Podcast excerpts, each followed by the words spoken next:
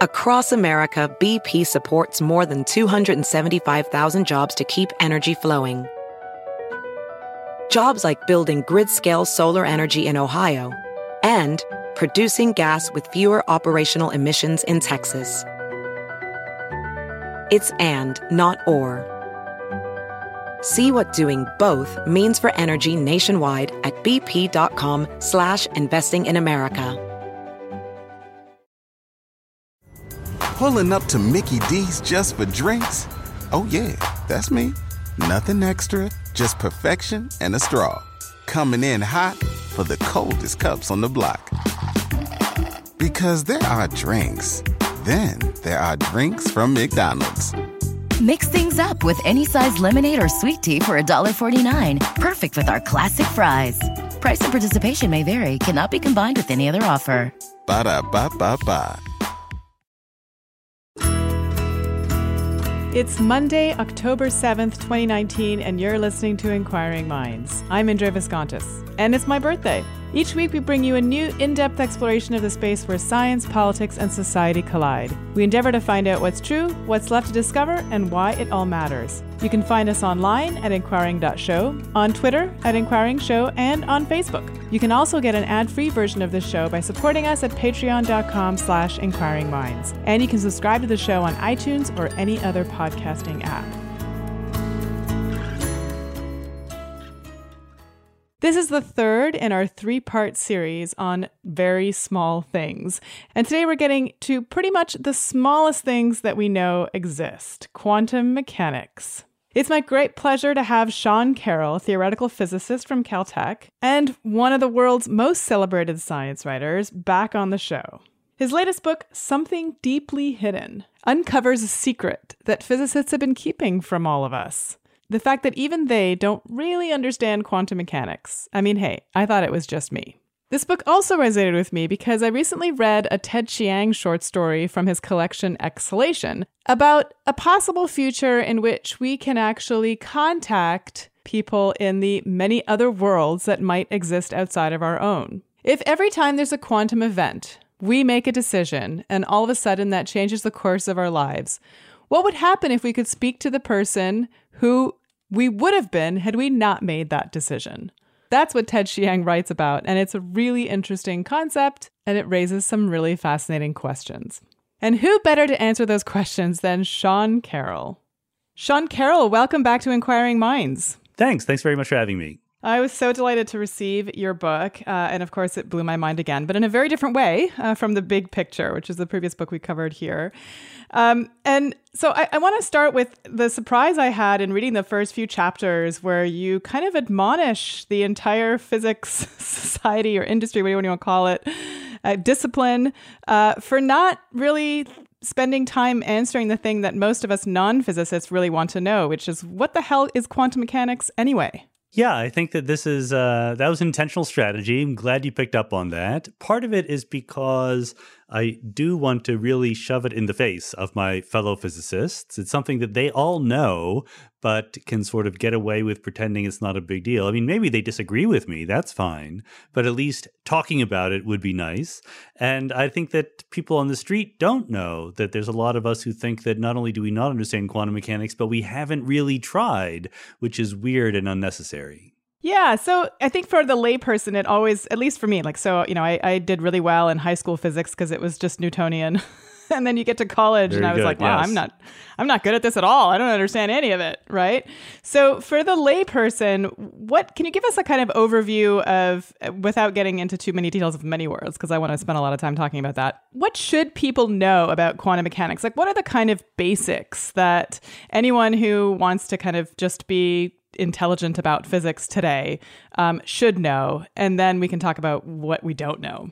Yeah, I, uh, I actually like to approach it through the atom. You know, you've all seen these cartoons of an atom, right? With the nucleus at the center and electrons whirling around in orbits, kind of like a little mini solar system. That's what we're taught as youngsters that the atom is like a little solar system. And yeah, so and I'll be embarrassed to admit, sorry, the Inquiring Minds logo is is just like that. It's, there you go. terrible. I'm not against it. It's just totally wrong as a description of reality in terms of what's going on inside the atom. Uh, this is the Rutherford atom. okay, named after Ernest Rutherford. And it's obviously wrong for the following reason the electron in that orbit is moving up and down really quickly. It's going in circles really, really rapidly. And according to all the rules that we understood circa the beginning of the 20th century, that electron should therefore be radiating. It should be giving off light. When you take a charged particle that has an electric field stretching out around it and you move it, the electric field adjusts. So if you move it up and down, there's a wave that gets sent off in all directions. And, and literally all the light around you right now is essentially being given off by electrons that are shaking. So if that electron in the atom gives off light, it should lose energy, spiral into the middle of the atom, and all of matter should be dramatically unstable. Okay, all atoms should just collapse. That's clearly not what happens. So something dramatic is called for. And for various reasons, what they hit on was the idea that we should not think of an electron as a particle. We should think of it as a wave. It's sort of spread out, and there's different ways it can vibrate. And if we had a different conversation about physics and music right now, we would talk about, you know, the fundamental frequency of a violin string and then the overtones and so forth. Likewise for the electron in the atom. There's different energies that it could possibly have. That's a great theory. But then the problem is when you see electrons going through your particle detector, through your cloud chamber or bubble chamber or whatever, they don't look like waves. They look like particles. They leave tracks. So there was this weird thing that was seemed to be the case that electrons act like waves when you don't look at them and then when you do look at them, they look like particles. And rather than being outraged at this clearly nonsensical view of the world where things are different whether you're looking at them or not, in the 1920s and 30s, physicists said, yep, that's it. That's how things are.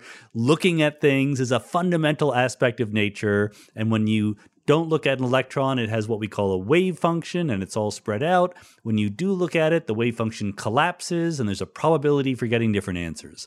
That's quantum mechanics as we teach it to our students right now. So isn't that a little bit though like saying, you know, if you if you're watching a film as, you know, if it kind of unfolds but it's made up of these single frames. I mean, that's kind of how I always understood it that if you observe it you're just observing one frame. Uh, but of course that is not the nature of the film of the thing. Yeah, but the point is, unlike quantum mechanics and classical mechanics, which preceded quantum mechanics, you can just observe things. You can just measure whatever you want. You can measure the electric field, you can measure the particles, the position of the Earth around the sun. There is no special role being played by the act of measurement. Whereas in quantum mechanics, as we teach it to our students and as we put it together under what's called the Copenhagen interpretation in the late 1920s, uh, there's different rules for what quantum systems do when you are and are not looking at them. And this raises two ginormous questions. One is, what do you mean look at them like what counts as looking like how how are you defining what it means to make an observation or a measurement and then number 2 what is real? Like when you're not looking at it and that wave function, is that the reality of it? Or are you revealing the reality when you actually see it? And neither one of these is something that physicists in modern physics have a consensus answer to. We disagree about that. That's the weird thing. So, yeah, so you talk about how in many textbooks, quantum mechanics is kind of a recipe rather than a, a, a sort of a theory or an explanation. Um, is it these rules that you're referring to, and that the the recipe then can, you know, change according to kind of which set of rules you're most, you know, familiar with or, or most attached to? Well, yeah. I mean, this is, we have to emphasize both that on the one hand, we don't understand quantum mechanics at a deep level.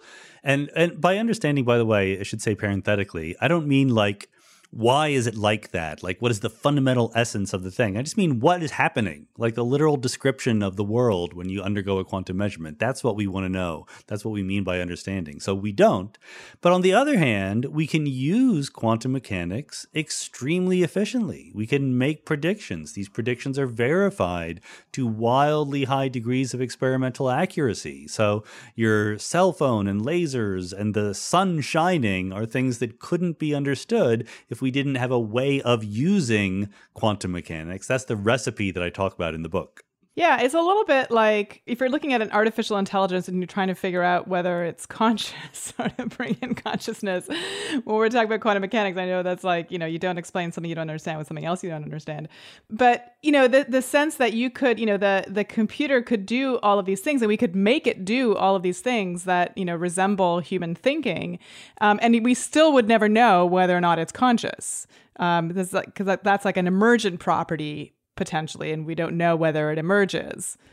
Um, that, that is true. Yes. Sorry, I'm not. I'm not seeing the connection to quantum mechanics here. Yeah. So I, I guess the question, my question would be like, so we can use it are does that mean that we just might fundamentally never understand it or is there some way that you think that you know we can go about to try to understand this better because sometimes when it comes to consciousness like uh, yeah i feel like i need we need to shrug our shoulders but you know I, as a neuroscientist I, I, I hope that's not the case but you know it some feels intractable Sure. No, I think that there's two reasons why uh, the situation is a little bit different. One is that we we have a recipe for quantum mechanics that works well in the circumstances which are most obviously relevant for quantum phenomena but there's plenty of circumstances in which it doesn't work well like when you're studying the whole universe at once or even when you just want to know things like when does the wave function undergo this dramatic collapse from being all spread out to being localized somewhere? So it's not just that the recipe uh, isn't right it's that it's incomplete. It doesn't even give us answers to some questions. So certainly nature is doing something when we take a quantum measurement therefore there should be some explanation for it. And the second thing is, I see no obstacle whatsoever to human minds completely understanding quantum mechanics. The, this Copenhagen interpretation that we've been stuck with since the 20s it's there, but there are fairly well developed alternatives where all these questions do have definite answers. And many worlds is just one of them. But there are other examples. So we could be spending our times thinking about these different alternative, well defined theories of quantum mechanics, or we could just ignore it. I don't think there's any reason why we should be just ignoring it.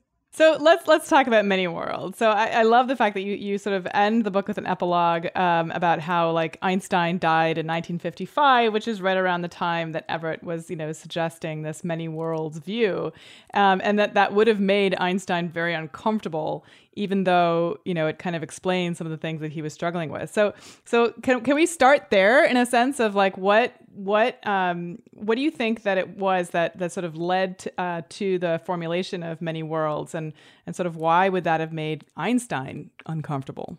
Yeah, I think there's two big ideas that Everett brought to bear. One is he just didn't accept the Copenhagen idea that we should treat observers as classical.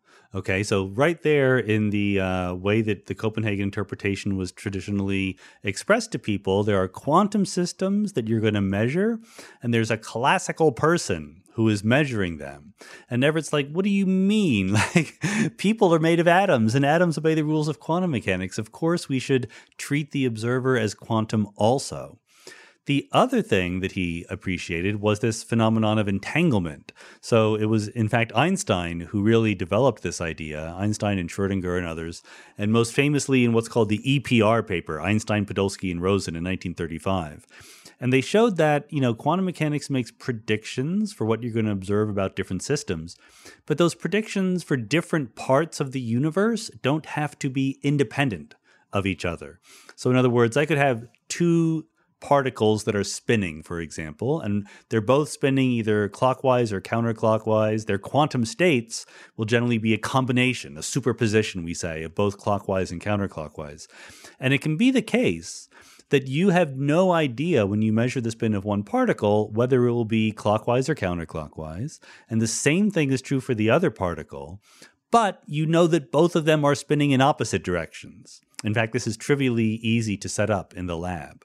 So there's this entanglement between the two particles that says that neither one of them has a definite state of spin until you measurement measure it, but we know they're going in the opposite direction. So even if one of them is light years away, when we measure one, we know exactly what the answer to the other one will be. So Everett put these two things together. When you make a measurement of a quantum system, you are a quantum system also, and you can become entangled with the thing that you're looking at. So he said, look, if you look at what it means to do a quantum measurement, forget about all the weird rules in the Copenhagen interpretation. Just treat yourself as a quantum system obeying the equations of quantum mechanics. And it is inevitable that what really happens when you measure something is that you become entangled with it.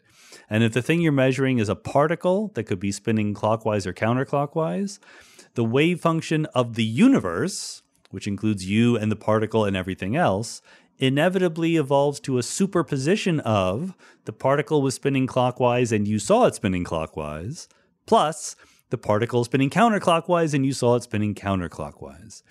Now, everyone agrees with that. That is the prediction of the Schrodinger equation, the fundamental equation of quantum mechanics. In Copenhagen, you say, and then one of these two parts of the superposition magically disappears. That's the collapse of the wave function. And what Everett said is, why? Just you don't need to say that. You can just say, look, there's a part of the wave function where that was spinning clockwise and that's what you saw, and another part where it's spinning counterclockwise and that's what you saw, and they're both real, but they're both separate. They don't interact with each other. They don't have any interference, any way of talking anymore. It's as if they are separate worlds. So Everett's basically saying if you don't put in all these extra rules to quantum mechanics, you still get a theory that explains the data perfectly well with much less baggage. But the price you pay is that all the different alternative measurement outcomes actually become true in separate worlds. So that would mean, of course, that every time you observe a quantum, you know, event or quantum particle, you create another world. That is correct. And in fact, it's happened a lot more often than that because plenty of times quantum systems are becoming entangled with the environment. It has nothing to do with you. This is the wonderful thing about many worlds is that there's no special place for measurements or observations or looking at things or human consciousness or perception or any of that stuff. It's all just different quantum systems bumping into each other. And whenever a small quantum system that's in a superposition bumps into the outside world and its superposition gets amplified to the macroscopic world, the wave function of the universe branches. So, this is the something deeply hidden that your book's title um, refers to, right? Yeah, the quote, something deeply hidden, is from Einstein as a child. He remembered when he was a kid, he was given a magnetic compass and he was fascinated by this like he would turn it around and it would always point north. And you know in his little child's mind he's thinking how does it know to always point north all the time? There must be something deeply hidden that explains why this is happening. And that attitude i mean maybe he this was a story he told much later in life so he could have massaged his memory to make it more favorable to his later predilections, but he always had this idea that whenever we do science, we should always be asking what's really going on beneath the surface. And that's why quantum mechanics really bugged him, not because it was non local or not because it was random, but because it was incomplete. It wasn't done yet. It seemed like there were questions that it just was refusing to answer. So the idea that there is something deeply hidden that explains all of that is the motivating idea for my book. My personal favorite answer is many worlds, but there's other answers that I'd be just as happy with if they turned out to be right. Mel Science is a chemistry subscription service that sends you monthly experiments to do with your child, or someone else's child, or even just by yourself. It's a great way to engage people in science, especially if they're kids, early, educate them in a joyful manner, and get them to conduct real scientific experiments with their own hands. A lot of people find chemistry, well, let's just say a little scary. In fact, often you hear people say that they don't want to put chemicals in their bodies, which of course doesn't make any sense since your body is made up of chemicals. But this is a way of getting rid of any kinds of fear super early on, because essentially what you get are the tools to do your own chemistry experiments and to realize that, hey, chemistry is not scary, chemicals are not bad, they're cool. In the first box, you get a free starter kit with all the necessary equipment, including a free virtual reality headset to use for their free VR lessons. One of the things I found most difficult when studying organic chemistry is imagining what all of these probability clouds would look like. We'll talk about probability clouds with Sean Carroll. But here you can incorporate a virtual reality environment in which you can actually experience for yourself the different aspects of chemistry that can be quite confusing. With Mel, You can do experiments like assembling a functional battery, growing crystals, and even launching a mini rocket. I'm sure that goes over really well with the kids. I really do think that doing chemistry at home is such a great way to understand the concepts, to learn that chemistry is not scary, but rather beautiful and amazing and mysterious and wonderful. But one of the things that's hard is, well, getting the chemicals that you need for your experiments delivered to your door. And Mel Science takes care of that. They've carefully curated a number of experiments that you can get so that you can maximize your fun and educational experience with your child. Ready to get started? It's easy. Get 25% off plus a free starter kit and a free virtual reality headset and free shipping when you text MINDS to 64000. So text MINDS to 64000 to get this special offer from Mel Science. You support our show and you support our sponsors, so text MINDS to 64000.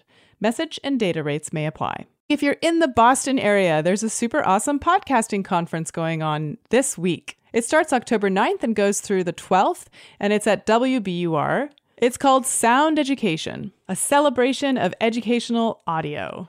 There's lots of engaging speakers, many of whom produce award winning podcasts, and me. I'll be there talking about my two podcasts, both Inquiring Minds and Cadence. So check it out soundeducation.fm. So I want to talk about, you know, why this is your favorite answer and sort of how does that like how do you live your life? thinking that this is how the world actually is. Like it's crazy. I'm remarkably unperturbed by that. Yeah, you know, I think but it is a good question. Um in fact, let me let me turn it into what might be considered a reasonable objection to many worlds. Many worlds is the simplest fundamental version of quantum mechanics. It just says there are wave functions and they evolve according to the Schrodinger equation. The worlds come out, okay? We didn't put the worlds in there, They're, they naturally appear. But the formalism of the theory with these wave functions that obey this equation, it's very, very far away from our experience of the world, right? We see a world with classical things. We see tables and chairs. We don't see wave functions. We see things, when we do see wave functions, we apparently see them collapse. That's not what many world says. So there's an enormous amount of philosophical work needing to be done to match what many world says onto the world of our experience. Other attempts to get rigorous theories of quantum mechanics, such as hidden variable theories, need less work to explain the world we see because they have more stuff in them. So they sort of more naturally map on to the world we see around us. So, but I don't mind. Like, I, I think like that's the choice that I'm going to have to make. If you have theories that are complicated, but it's pretty clear how they fit the world, versus a theory that is very lean and mean and simple and uh, austere and beautiful, but it's a little bit harder to see how it fits the world. My attitude is let's see how that might fit the world. This is a, a promising route for future investigation. Yeah, so I guess that would be my next question. So, I, have you read uh, Ted Chiang's short stories um, in in his compilation called Exhalation? I have not read that, it. It's on my Kindle right now. But oh, okay. So let me let me give away, uh, sure. you know, one of them just because I think this is really uh, right apropos to what we're talking about. the The last story is called "Anxiety is the Dizziness of Freedom," which is a great title. That's a great title, and it describes uh, a, a, a world a future world um, in which we've evolved these or we've, we've developed these things called prisms, which she calls prisms. And essentially, what it allows you to do is at the moment that you turn on the prism, you do this quantum measurement and it basically creates a new version of you. Um, and then you can communicate with that version of you at any time. Uh, and you can see or you can you can ask that version about the decisions that they made and how it turned out for them. Right. so it's it's a sense of uh, observing one of the other many worlds. So with you know besides the psychological implications of that, which is fascinating to me, we can talk about it if we have time. I wanted to talk to you about like is that a possible like how would we observe the other worlds? Is that a possible way? So, you know, we've all had the idea of that mechanism for a science fiction story. So I'm glad he did it. I'm sure the uh, story that he wrote would be much better than one that I've ever written. But as far as we know, it would be fiction. That's sort of the prediction of quantum mechanics is that the worlds are truly separate. Otherwise, we would have noticed them by now. So it's not just that we think that they're separate because we haven't noticed them. That's the prediction of the equations, but it is compatible with the fact that we haven't noticed them by now. Um, it would be nice, like you know, one of the things I talk about in the book, and I like to bring up when I give talks on this, is that there is literally an app you can download for your iPhone called Universe Splitter.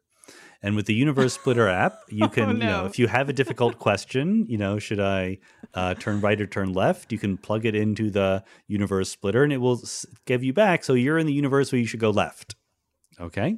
And then whatever difficult decisions you have, you can be guaranteed that if you follow the phone's advice, there will be another world in which you did the other thing. But you can't ever talk to them. It would certainly be useful if you could, but the rules of the game, as far as we know, are that you can't.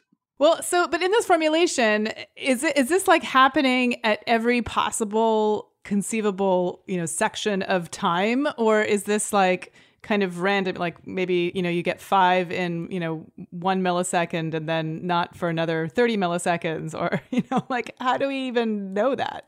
Well, they're happening very, very quickly. But in fact, you know, this is one of the this is one of the legitimate skeletons in the closet, pieces of dirty laundry of the Everett interpretation is we can't give you a hard and fast answer to how many worlds there are or how many are being created. Uh, it is definitely a very, very large number. There's no question about that. Uh, much bigger than once every millisecond. But it could be infinite, right? We don't know whether the total possible number of worlds is even finite or infinite. If the total number of worlds is infinite, which is actually in some sense the easier and more natural choice, then what we're talking about is not the number of worlds, but the fraction of worlds with a certain property, right?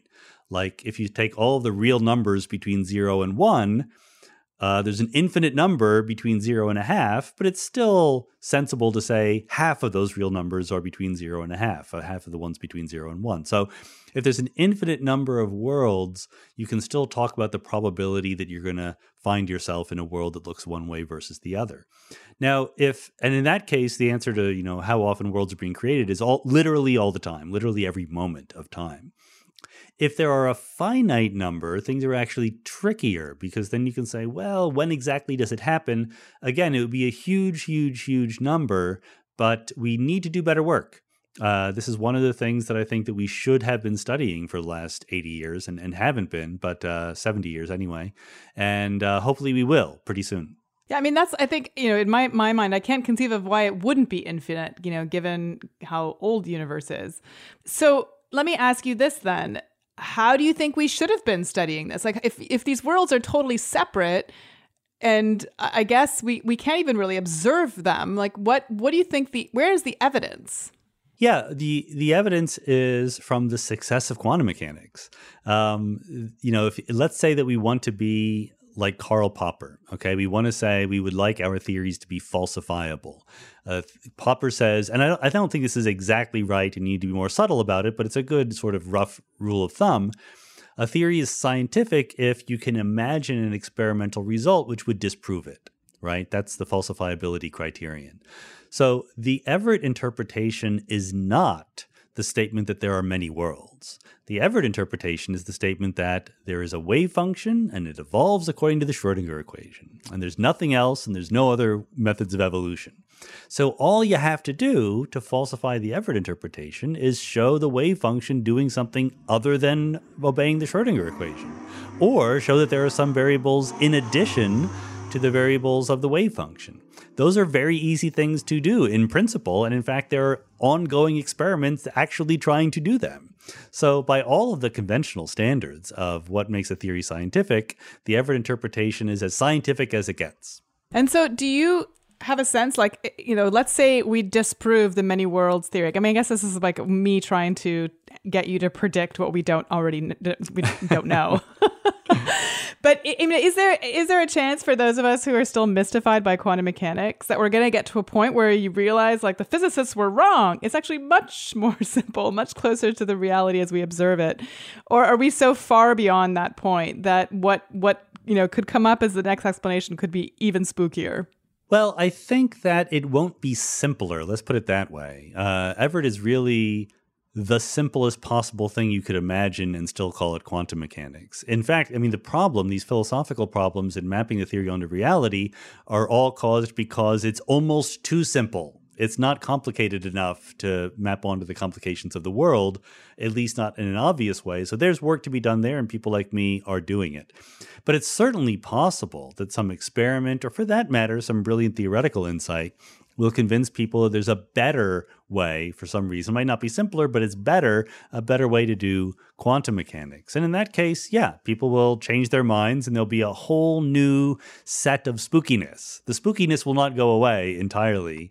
Uh, that's sort of just a feature of quantum mechanics because it should be spooky. I mean, it should be something that is unlike our everyday experience. The realm in which we are forced to take quantum mechanics seriously, the realm of subatomic particles and entanglement and things like that, is just by its very nature very far removed from our everyday experience. So there's no version of future quantum mechanics where we go, oh, yeah, it's just like classical mechanics that I grew up with. We did, just didn't understand it.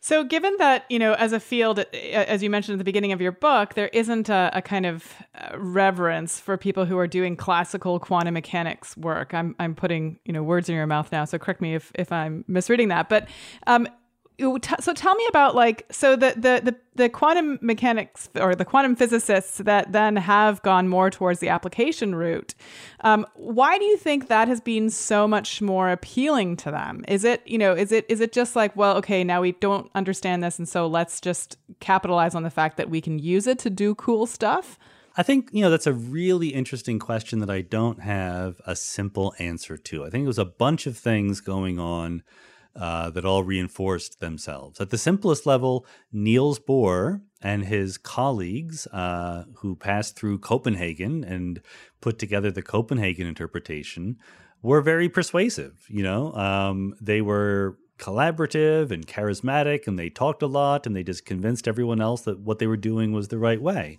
And people like Einstein and Schrodinger, who were on the other side, uh, more, you know, they wrote papers giving their points of view, but they didn't really like found a school or collaborate widely with each other or anything like that. So they, you know, didn't win the public relations battle.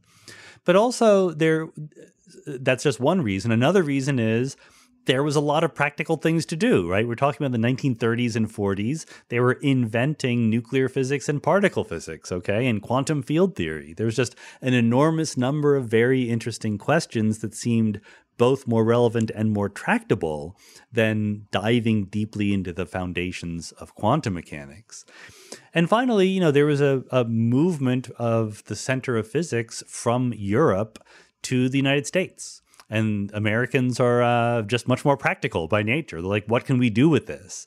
And one of the problems with the foundations of quantum mechanics has always been even if we admit it's a problem, how do we solve it? Like, what experiment do we do? What device do we build, right? Don't tell me that I just have to think about it more. That sort of rubs me the wrong way. So, I think a whole bunch of these different influences came together to make, uh, t- to give people the impression that they should just shut up and calculate as the saying goes, and take the Copenhagen interpretation and not worry about all of its little issues. And I can imagine that if you're a funding organization and somebody says, I'm going to build this super awesome computer that's going to do all this stuff and take advantage of quantum mechanics versus the guy who's like, I'm going to sit in my armchair and think yes. really hard. yeah, that's right. You know, funding is right. another thing that uh, if you can show a tangible result, that's what people want to see. That and it's a little, you know, there have always been a small number of iconoclasts who have swum against the tide and tried very hard to understand quantum mechanics at a deep level, but they've always been a minority and they've always been, you know, uh, fighting their colleagues, or sometimes what they did, the strategy was just to do respectable physics during the day and then think about things more um, philosophically at night and then not tell anyone about it. So I want to remind our listeners that uh, Sean Carroll's new book, Something Deeply Hidden, is available at booksellers everywhere. So I have one more question for you, and um, it's kind of a, a, hard one, and maybe one that's in two parts. But um, let's say there we do we do have a, a, more fundamental understanding of quantum mechanics coming out in your and mine lifetime, and you know that that sort of you know we can't predict how that's going to shift, but do you have a sense of like what what are the kinds of ways in which it might change our world or change our understanding? I mean, do you have hopes? You know, I can, I can, let me, let me phrase that in terms of like, if we understand consciousness, then my hope would be we can make ourselves live forever by uploading that consciousness into a place where, yeah. you know, we can then access it. So, what is that kind of like pie in the sky view for you um, that might be possible in our lifetime about what understanding quantum mechanics more deeply would give us? Well, I, I do want to emphasize that as far as I can tell, there are no practical benefits to understanding quantum mechanics. It will not make us live forever. It will not cure cancer. It will not even build a better iPhone. Okay. Um, the benefits are all entirely on the basis of satisfying our curiosity about the world. So, but not only are the benefits that we would understand quantum mechanics better, my my pie in the sky hope along the lines that you're saying would be that we would understand how to quantize gravity.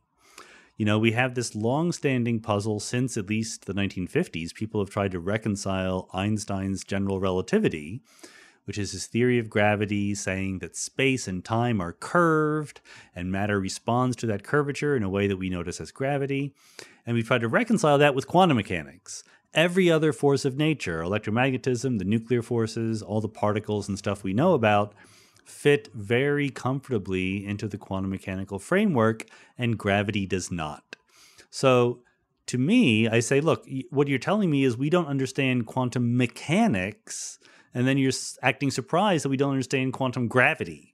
So maybe those two things are not unrelated to each other, right? Like maybe if we really put our thinking caps on and try better to understand quantum mechanics, that will help us understand quantum gravity. And I do think that there are actual tangible signs that this is true. And so the last section of my book is talking about exactly this modern efforts to have a new take on the emergence of space time out of quantum mechanics, which don't necessarily require that you be an expert or re- really care about the foundations of quantum mechanics, but certainly you're more likely to be thinking along these lines if you take those foundations seriously. Well, I, I, hope that we get there in my lifetime because I still think that it, it, just the whole idea of many worlds, the whole idea of the fact we don't want to understand something that we are, you know, using all the time, uh, just in some ways remains like deeply disturbing. well, you know, you say you want to get there in our lifetimes, but then you also say you want to live forever. So that that doesn't mean that we'll get there, you know, in any reasonable amount of time. These are incompatible well, yeah, wishes. I guess there's like an infinite numbers of me, right? So well, that's a whole other thing. Yes.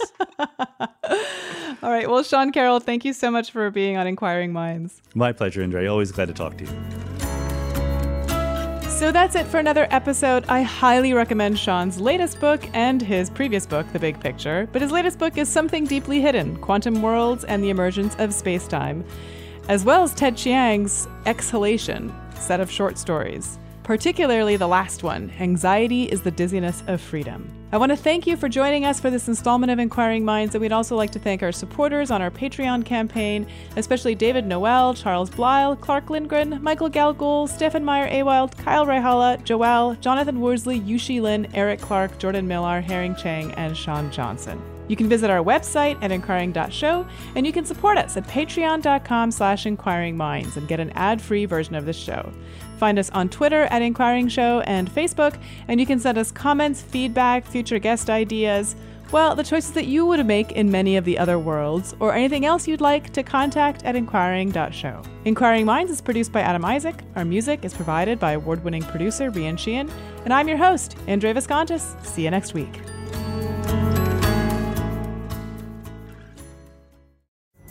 Pulling up to Mickey D's just for drinks?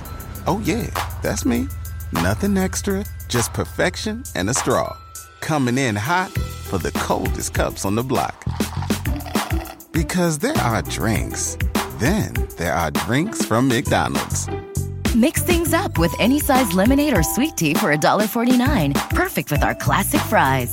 Price and participation may vary, cannot be combined with any other offer. Ba da ba ba ba.